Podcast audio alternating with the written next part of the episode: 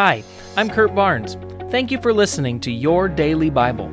It's my prayer that you would be continually growing in your relationship with Jesus and that this podcast would be one of the many tools that the Holy Spirit is using in your life to bring about transformation. Don't forget to press the subscribe button and remember you can hear our full length sermons at scf.tv. Welcome back again to Your Daily Bible Podcast as we continue working through the Gospel of John. Today we are in John chapter 13. We're going to be looking at verse 18 through 38. So Jesus is now in the upper room. It is his final night with his disciples before his crucifixion. It is uh, the Passover meal that they are celebrating together in this upper room, and he's begun the meal in this gospel by washing the feet of the disciples. And then he tells them that you will be blessed as you do this same thing, as you serve each other, as you lay down your life for one another. And then verse 18 I am not referring to all of you. I know those who I have chosen, but this is to fulfill this passage of Scripture. He who shared my bread has turned against me. I am telling you now before it happens, so that when it does happen, you will believe that I am who I am. Very truly I tell you, whoever accepts anyone I send accepts me, and whoever accepts me accepts the one who sent me. So this is really critical that you understand. Jesus is telling his disciples that anyone who receives them and the message that they'll bring is receiving Jesus, that they will become ambassadors, that they will become representatives. And if they are received, Jesus will be received. And if Jesus is received, then the Father is received. Verse 21. After he had said this, Jesus was troubled in spirit and testified, Very truly I tell you, one of you is going to betray me. His disciples stared at one another, at a loss to know which of them he meant. One of them, the disciple whom Jesus loved, was reclining next to him. Simon Peter motioned to this disciple and asked, Ask him which one he means. Leaning back against Jesus, he asked him, Lord, who is it? So, it is pretty much universally understood by commentators that the disciple whom Jesus loved is referring to the author of this book, John. And so, if we picture this, John is leaning against Jesus, reclining next to Jesus at the table. And Jesus drops a bombshell. One of you who I've spent the last three years with is going to betray me. Now, can you imagine how they looked at each other? It says they stared at one another. Well, I'm sure they're thinking, who is it? They all have their suspicions. Who do you think will betray him? So Peter says to John, John, ask him who he means. Verse 26 Jesus answered, It is the one to whom I give this piece of bread when I have dipped it in the dish. Then, dipping the piece of bread, he gave it to Judas, the son of Simon Iscariot. As soon as Judas took the bread, Satan entered into him. So Jesus told him, What you are about to do, do quickly.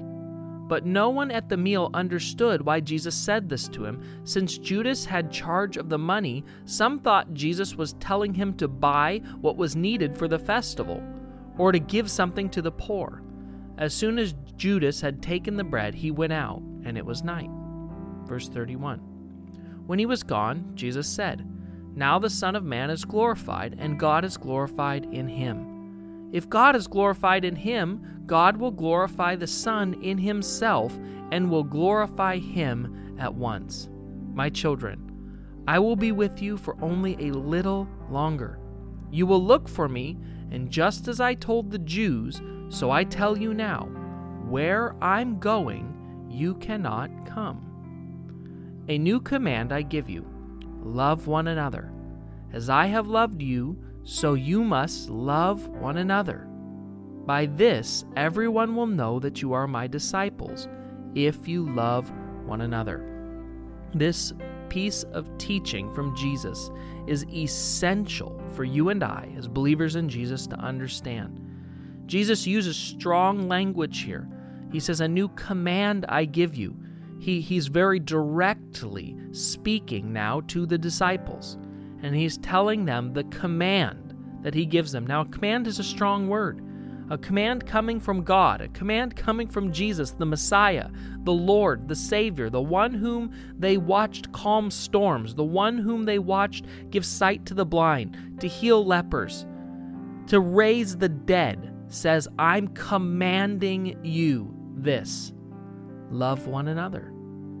And then he defines it. He says, As I have loved you. That's a whole new level. As Jesus has loved his disciples, he says, Love one another. And then he says, This is the way you will be known as my disciples if you love one another. It's not going to be by their lingo, it's not going to be by their clothing, it's not going to be by from their abstinence of sin, it's not going to be from the miraculous power that they work, it's going to be by the way they love one another. That is the way the world is going to be able to recognize whether or not they were disciples of Jesus by the way they love each other. And that is the same truth, the same reality for you and I today. The world will know that we are followers of Jesus, not by how many books we memorize, or how much scripture we know, or how many Bible studies we attend those are all good things, and we should do those things in our pursuit of discipleship, of becoming like Christ. But those are not going to be how the world recognizes whether or not we are disciples of Jesus. The way Jesus told us is it's going to be by the way we love each other. Now, Jesus said that the disciples didn't know where Jesus was going and they couldn't come. And Peter doesn't like that. Verse 36 Simon Peter asked him, Lord, where are you going? And Jesus replied, Where I'm going, you can't follow, but you will follow later. Verse 37 Peter asked, Lord, why can't I follow you now? I will lay down my life for you. Then Jesus answered, Will you really lay down your life for me? Very truly I tell you, before the rooster crows, you will disown me three times. So Peter makes this very bold statement.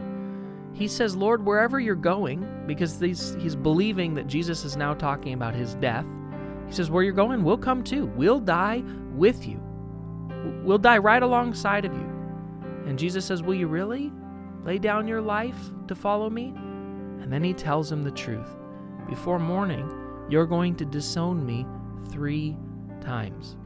Peter is famous for this kind of bravado, um, where he makes these declarations in the moment of excitement. He's quick always to respond, and yet, here in this situation, Jesus corrects him and he tells him, No, Peter, actually, the truth is, you're not going to die with me, you are going to disown me.